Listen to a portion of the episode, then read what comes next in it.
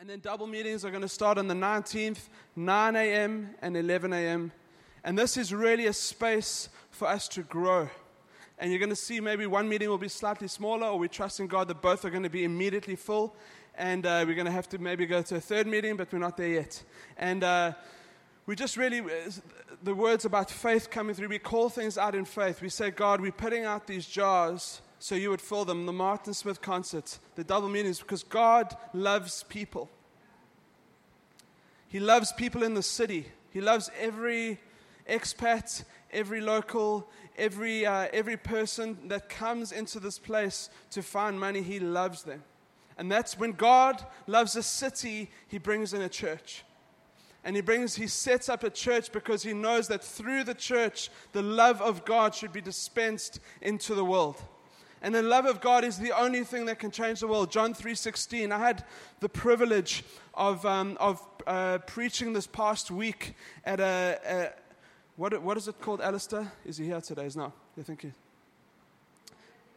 Glory Kids Choir, and Alistair asked me to come and preach there. A lot of people didn't know Jesus, so I was like, this is an opportunity to preach the gospel. And I went out full on. And as I was reading through uh, John 3.16 again, for God so loved the world. For God so loves Dubai that he gave his son so many would come to him. God did not con- come to condemn the world, but to save the world through his son, Jesus Christ. And we preach Jesus unashamedly here.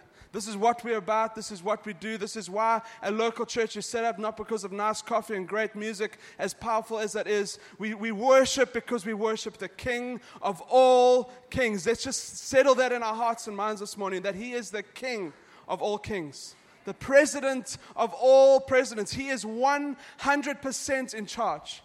And sometimes when we're going through stuff, we get clouded by the view that we think that God is not big enough, great enough to deal with the thing that we're walking through. I want to remind you this morning that Jesus is great. He is the greatest. Let's just give a, a little praise to Him. Father, we thank you for your word. We thank you that it changes us. Would you come and change us this morning? I pray, Lord God, that as I speak your word, would it carry your authority and weight? I don't want to say anything that is not of you. And I want to just, I want your words, my words to be molded to what you are saying over this city and this congregation in Jesus' name. Amen. Can you turn in your Bibles to Isaiah? Isaiah, as I said a couple of weeks ago, 61. We will get there. Who is from Europe? Do you want to raise your hand? England? Because that's, that's separate now. Not yet. It's almost separate. Um, I love Europe. I, I would go there every holiday if I could. Starla's not a huge fan. She's like, the food all tastes the same. I'm like, no, we haven't explored France. But uh, just but the, the, the thing that strikes me about the UK and Europe is that every town, city, or little hamlet or shire that you go into, um, there's actually, I didn't realize that there actually is a thing called a shire. That I thought the, the hobbits made that up, but Johnny is from Shropshire and uh, it's a shire, which means a little town with rich people in it. No. and um, I forgot, I just totally lost my plan, train of thought. In every town, there is, a, there is a church. And the church, in some ways, has just become a monument. It stands there in grandeur, and it's like the most incredible architecture. And it's, I think it, if you speak to Simon, who's an architect, or Sneha, they can tell you that architecture reflects something of the time and speaks about something of the time. And there was a moment, there was obviously a moment in European history when there was a powerful revival that swept across that nation. Now, the problem often that I've seen at any church on any level is that when we start to erect monuments, it speaks about something that's happened and not something that's happening. We thank God that He is again causing a revival. I'm hearing amazing stories that are happening throughout Europe where these old buildings that had been uninhabited for years are now being inhabited by the King of Kings and the Lord of Lords. He is, he is utterly and completely changing the society of Europe. And we just need it. And for me, I think I never want to, as us as a local church, to become a monument. I don't want to come back in 20, 30 years' time and look at this. Remember that warehouse? There was a group of people that loved Jesus and were passionate for him. I want us to be in 20, 30 years' time. Some of you will be leading your own churches, causing revivals and causing hearts to awaken in your own cities and own nations. Because God is on the move. I love that from uh, the, not uh, C.S. Lewis book, Aslan. What, Lion, Witch, and the Wardrobe. Wardrobe. And it says, Aslan, Jesus, is on the move. And my fear sometimes is that as a church, as we start to grow, let us never become stagnant. That's why we are placing ourselves in a, in a semi uncomfortable position of having double meetings because we want us to know that this is not about us pulling a crowd of people, but it's about us, you and me, reaching those around you for Jesus because He, because he loves them. And I, we are not called to be just this resurrected, uh, this, this monument that just stands for people to watch and marvel at. We are a continual moving forward. The follower of Jesus movement was so powerful that in two, three hundred years, it literally turned uh, the, the, the, Roman Empire on its head from where people were meeting in their homes to the place where it became the state religion, where all religions were, were allowed because Christians just kept going and they kept multiplying. And we had a prophetic word come to us from a friend of ours, and he just said, God is taking your church from addition to multiplication. And I think the moment we put stuff in God's hands, he multiplies it. Feeding of the 5,000, God only needed two fish, five loaves, and he multiplied it. It touched his hands, he broke it, and it multiplied. And it doesn't happen like Jesus gets it and he goes, he just goes kaboom, and then it just like multiplies. It's as he broke the bread, more came. And that's how God works. Faith like what Roman Stahler was saying at, at, the prayer meeting, is not about like you all of a sudden get everything and then you're like, oh, I've got what my faith can see. It's as you step, God provides. As you step, God provides. As you step, God multiplies. To the point, there were 12 basketfuls left when Jesus had multiplied the bread and the fish. That is the God we serve, and that is the God of where we're going into in the next season. And I, I can tell you that it's because God wants to use every single person in this church. You can put your hand on your chest. Say, God wants to use me. I'll repeat like David did last week. God wants to use me. I'm not going to shout. Cool. I hope you believe it. Tara can shout. Matthew 16, 18 says this. Jesus talking, and it says, I tell you that you are Peter, and on this rock I will build my church, and the gates of Hades will not overcome it.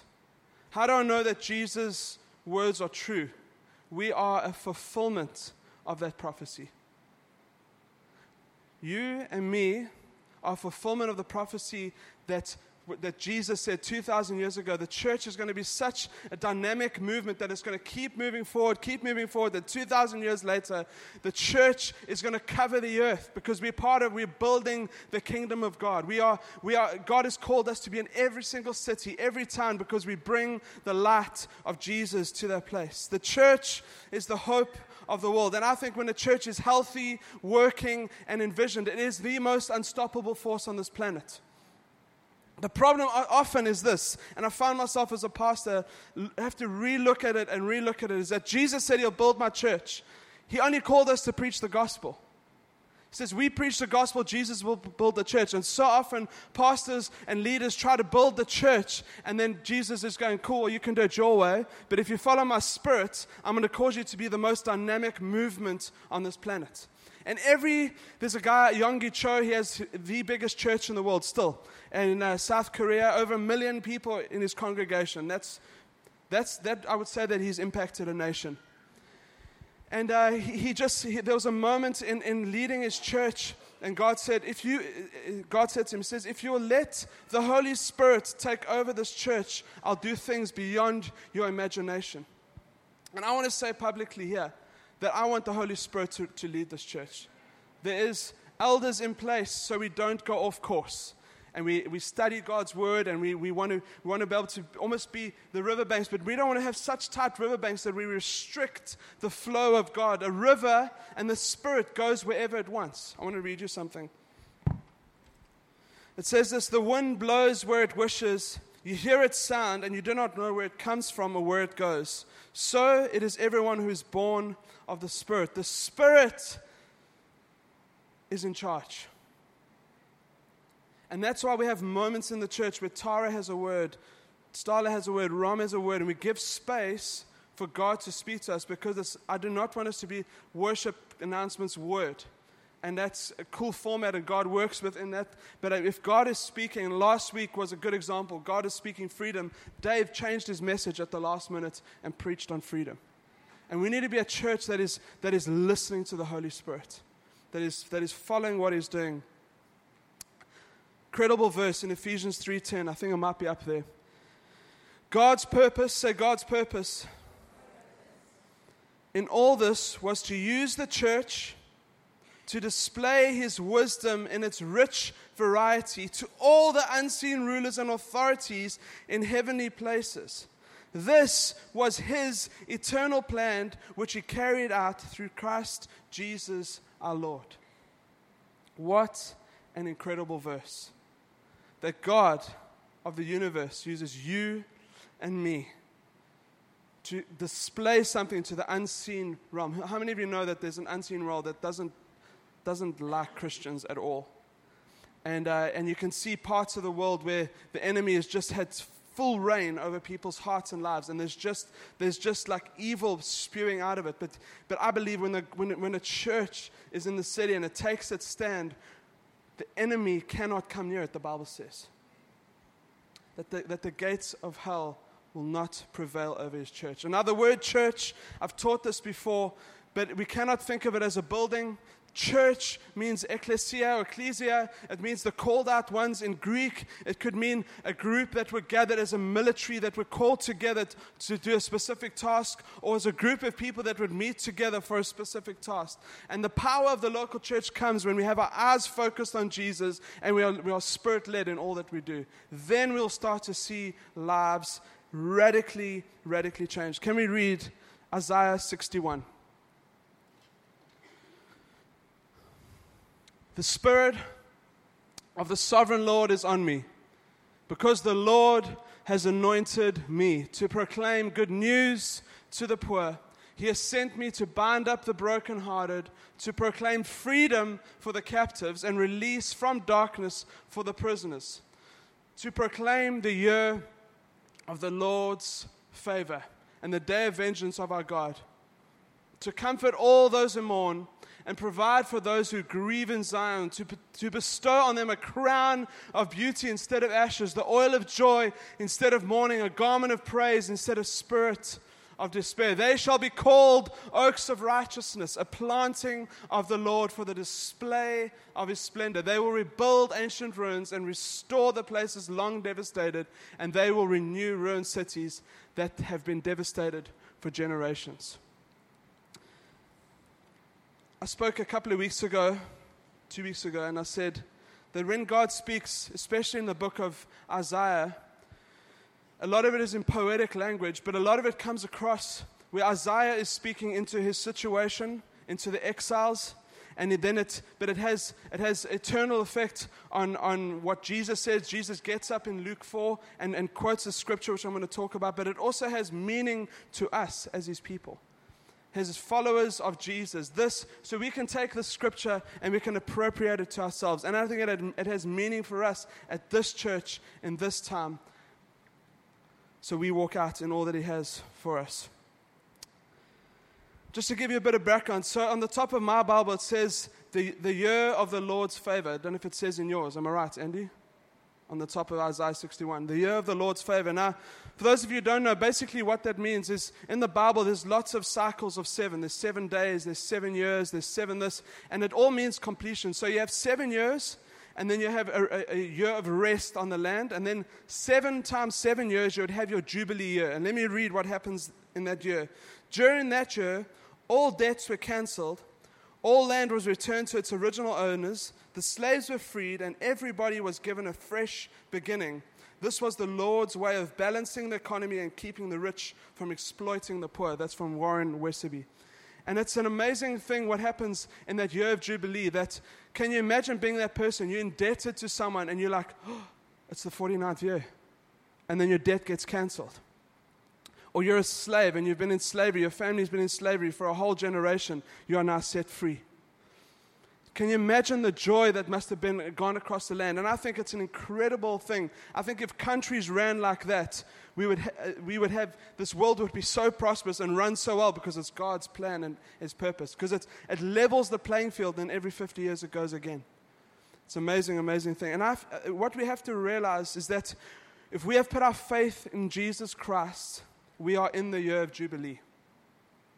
And Jesus reads up to a point. Can we put it up on? Uh, it says he, he, he, when he's in Luke 4, he's sitting in Nazareth, he gets up, he opens the scroll, he rolls it out, and he reads this point. He says, To proclaim good news to the poor, to bind up the broken brokenhearted, to proclaim freedom, to release from darkness. Says, and then it goes this, and he goes, To proclaim, stay back, I was getting there. to proclaim the year of the Lord's favor, Jesus crawls, crawls up the scroll. What does he do to the scroll? Rolls up the scroll, and sits down and he says, Now this is fulfilled in your hearing. And I want to say this that from the moment Jesus did that, he inaugurated his kingdom and he doesn't speak about the vengeance of our God. There's a time of judgment coming where God is going to judge the living and the dead. And if we are in Christ, we are saved. If we are out of Christ, we are not. And I think that's just the, the cold, hard reality of it. And if you want to give your life to Jesus this morning, that is a moment we just say, God, I surrender to you. I believe that you died and rose again and uh, you, you paid for my sins there's, the, there's going to be this, this moment, and, so, and Jesus goes and, he, and he, he brings the world to a point where he says, we, we are now living in the, the year of the Lord's favor. We are living in the year of Jubilee which means a few things. We're freed from bondage, we're freed from our spiritual debt. Imagine some of us are sitting even in this room and we're sitting in debt in Dubai. Imagine someone come and said, Cool, I've covered your debt. I've had it happen to friends of mine. A friend of mine texted me this morning. Um, a few years ago, he had a lot of debt, and uh, God came and I think his boss gave him money and just canceled his debt. I mean, that's amazing. It hasn't happened to me. It would be great if it happens. Some of you are going like, yes, Jesus, I'll take that. Um, but I think more importantly, if we place ourselves in Christ, our spiritual debt has been covered.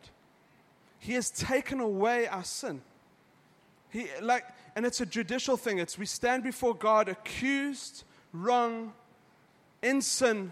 We give our lives to Jesus. There's a judicial decision that happens and goes, cool, you're now saved you're now set free and you're now living in complete freedom from all of that. It says a crown instead of ashes. And in those days, when people used to mourn, they used to pick up ash and they used to stick it on their head and rub it in their head. And it was a sign that they were mourning. And these people were mourning that they were out of Israel. And then God is saying to them, There's a time coming when you're going to come back into the promised land and I'm going to put kingship on you. And after, you have to realize that when we give our lives to Jesus, He makes us kings and He makes us queens. He utterly changes our hearts. There's a few things. I've got three points. Number one, we need power. Power. It says, The Spirit of the Lord God is on me because He has anointed me. If we want to be a powerful local church that sees the city change and lives change, we need the power of the Holy Spirit. It's why we give space in our meetings in worship at the end of meetings to say, Holy Spirit, come and do what you will, come and be what you will. The Spirit of the Lord God is on me. That's why prayer is so vital. If you looked at a king and a priest, they were anointed at a moment for a certain task. And I want to say, if you've given your life to Jesus, the Holy Spirit is living inside of you. But uh, there is a moment where I believe we can cry to, for more of the Spirit to come and rest on us. It's because God's Spirit wants to rest on us as people because He's, he's called us and He's set us apart for a certain task. Every single person here has a task on their life. Whatever we do, we need to be, it needs to be done in the power of the Holy Spirit. Zechariah 4 6 says this It is not by force nor by strength, but by my spirit, says the Lord of heaven's armies. We need the presence of God to go ahead of us. Galatians 5:16 which might come up. So I say walk in the spirit and you will not gratify the desires of the flesh. For the flesh desires what is contrary to the Spirit, and the Spirit is contrary to the flesh. They are in conflict with one another, so that you are not to do whatever you want. And God's been taking me through a season in, in my life where I feel like He's been consecrating me.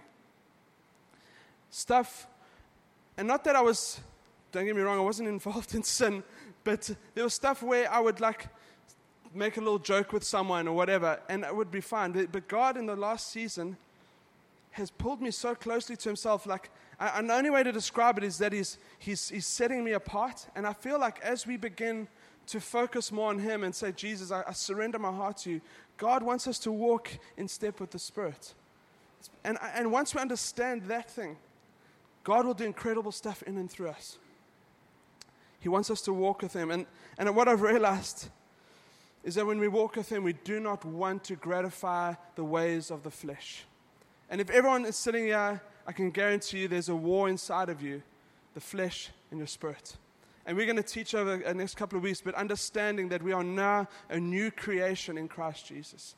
That when we sin or desire to sin, we're actually acting below what God has made us to be. He's made us to be sons and daughters. We, we are royalty in heaven, yet we still act like paupers. And God is wanting to shift that and change that in our hearts. The second thing, so we have the presence of God. The, the early church was birthed in power. We need the power of God. We need His anointing on our lives. The second thing is we have a task. So we have power and we have a task. And it says, yeah, to proclaim good news. Can we say good news? He has sent me to bind up the brokenhearted, to proclaim freedom for the captives, and release from darkness for the prisoners, to proclaim the year of the Lord's favor and vengeance for our God. We live in a world with, with, that runs off bad news. Am I right? I just flick to the left of my phone. There's Al Jazeera, CNN, and it's just there's hardly good news. And, uh, and, and I think in a world that is filled with bad news, we need to be the bearers of good news that there is a hope in the world, that there is a God who loves you, that there is a God who came and dwelt amongst you and felt pain and lived with you, and He wants you to have a relationship with Him. And, and that I'm saying to every single person here, God wants to have a relationship with every single one of you. We just did that in Alpha this past week, and it was powerful. And I want you to realize that Jesus is, is, is knocking on the door of your heart. And one of the pictures that Nicky Gumbel uses, uh, there was a picture in St. Paul's Cathedral, is that the, the door of your heart, the handle's on the inside. Jesus isn't going to come and open the door from the outside and pull the door open. He's saying, I'm knocking at the door, but the handle's on the inside. Open the door. Let me in. Let me walk with you. We have a task of proclaiming the good news of Jesus. And as we go into double meetings, we have to know that it's, be, it's because you inviting your friends that this church is going to have a greater impact.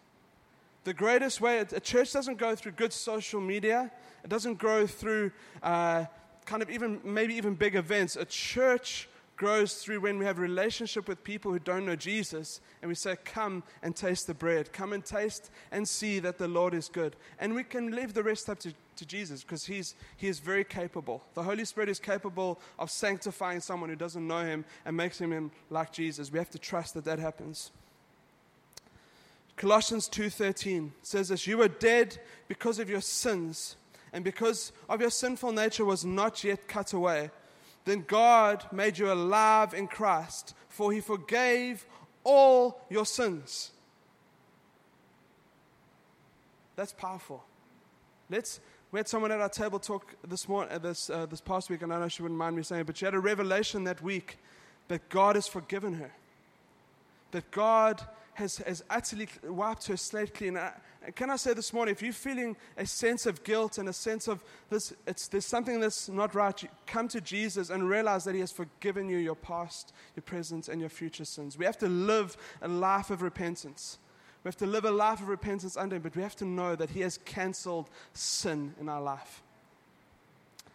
Uh, where were we? It says, He canceled the record of the charges against us, and He took it away, nailing it on the cross. In this way, he disarmed the spiritual authority, rulers and authorities. He shamed them publicly by, by having victory, by, sorry, by his victory over them on the cross.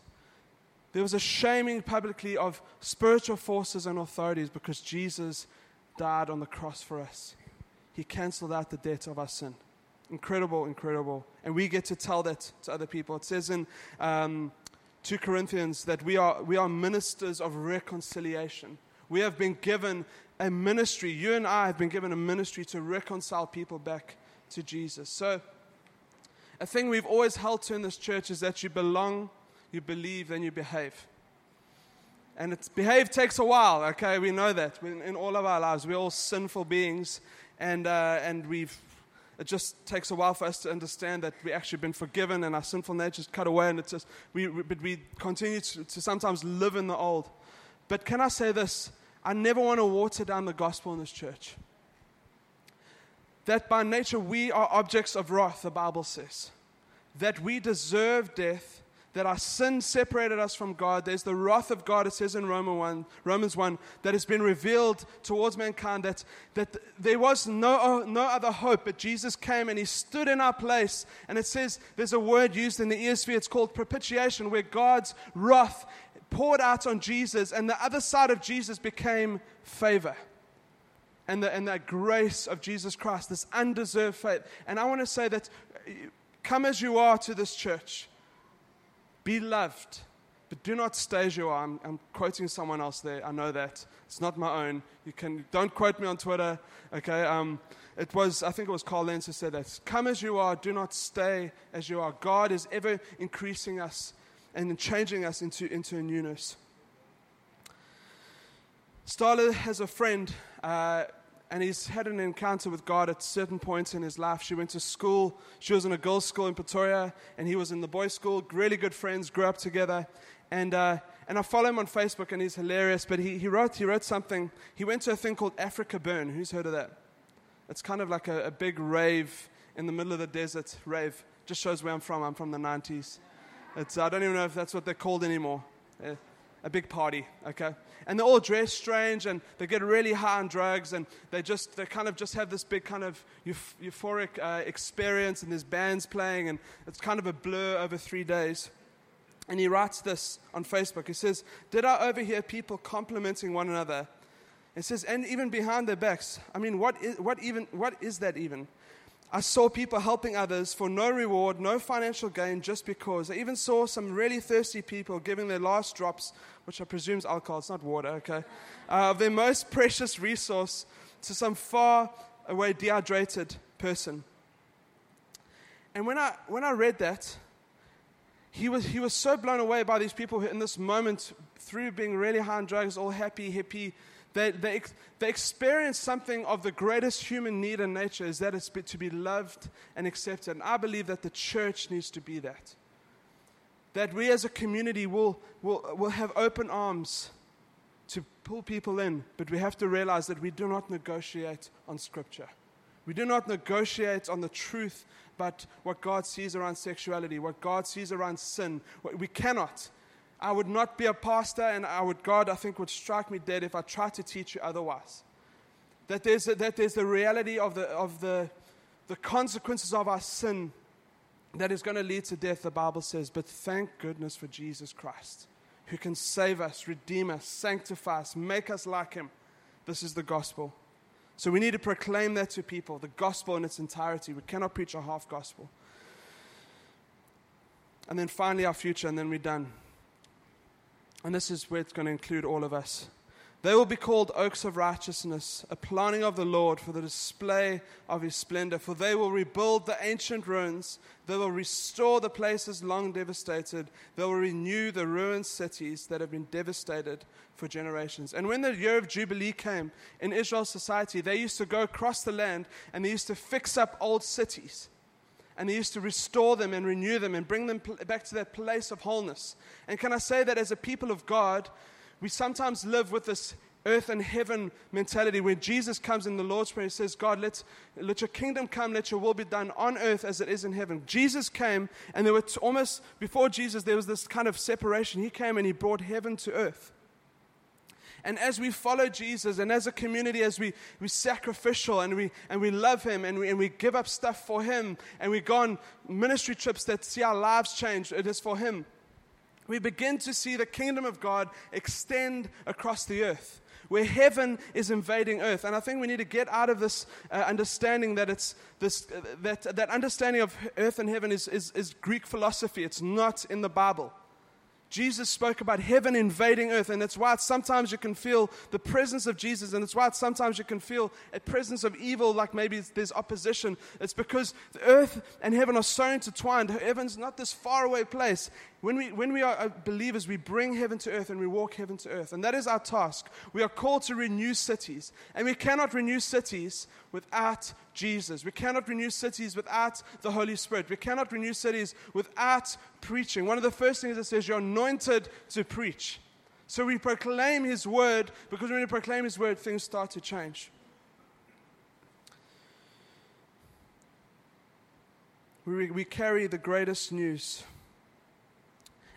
Just to make it really practical for our lives, because I really, my heart is that you don't come here every Friday and you just enjoy a good service and leave. My heart is that you get so transformed by Jesus that you want to throw yourself into his body, the local church. You want to throw yourself to see a city change. You want to throw yourself into seeing a nation change. That it goes beyond, because Jesus honestly is looking for disciples. He's not looking for a crowd. Jesus constantly, throughout his ministry, would say stuff that would turn, intentionally turn people away from himself. Because he wasn't looking for a crowd. Jesus had f- five to 15,000 at the drop of a hat. But he'll say stuff that would actually try to push people away because he's saying, whose heart is really mine? And in this church, we want disciples. We want people who follow after Jesus. Jesus says this in John 12, verse 26 Anyone who wants to serve me must follow me, because my servants must be where I am. And the Father will honor anyone who serves me. And I want to, my story in being part of a local church is just saying yes. Someone along the line said, as long as you're here, just say yes. And uh, I, I, really encourage all of you because I feel like when you actually get into community and not just like, cool, I want to be part of the worship team, I want to be up front, and that's. Are you, are you willing to help park cars in summer? Are you willing to help with the toilets? Are you willing to be here early? Are you willing to be on uh, what is facilitators? Are you willing to stand at the back where, as a sound guy that everyone, no one praises you when it goes right and everyone scolds you when it goes wrong? Um, or even the projector guy, you, you always notice, you're like, ah, what is Nest doing, man? Does he not know this song? And um, I'm just teasing. But can I say that serving God starts here? And I, in, in Galatians 6, this is my last thing I'm going to read. It says, Let us Okay. Let us not become weary in doing good, for at the proper time we will reap a harvest if we do not give up. Therefore, as we have the opportunity, let us do good to all people, so it's everyone, especially to those who belong to the family of believers. And I've realized this is that when we are serving with your gift, whatever God's put inside of you, you're serving Jesus directly because we are the body of Christ. And I think that's where it starts. We need the power of God to preach the gospel, but we need the power of God to be oaks of righteous, righteousness that are here week in, week out. There's many people I can call out, but Carl and Karis are machines. They come with their three kids. Come rain, come shine, come 58 degrees, and there's many more that just the ones I can remember right now. And um, they are here, they are serving, they're giving their lives to it. They're building as themselves as oaks of righteousness that are stable and secure. Can we all pray together. You don't have to stand, I'm just going to pray. Father, we thank you for your word. We thank you, Jesus, that you mold us and you change us. God, and I pray that just even as we sp- started speaking about the Holy Spirit, we just want to give you space this morning, God, just for just for you to come and move, Lord God. Just just to say, Holy Spirit, would you just come And if you've never asked the Holy Spirit to come and dwell in you, to be to come and fill you with His presence, the Bible speaks about, you can do that right now. It's not. We don't need uh, this hyped up moment, and it's just simply saying, Holy Spirit, would you come and fill me? And maybe you have been, but you've had a really tough season and feels like you've leaked a little bit. Holy Spirit, would you just come and fill us this morning? God, I need your presence. I need your anointing. Your word says that the Spirit of the Lord is on me.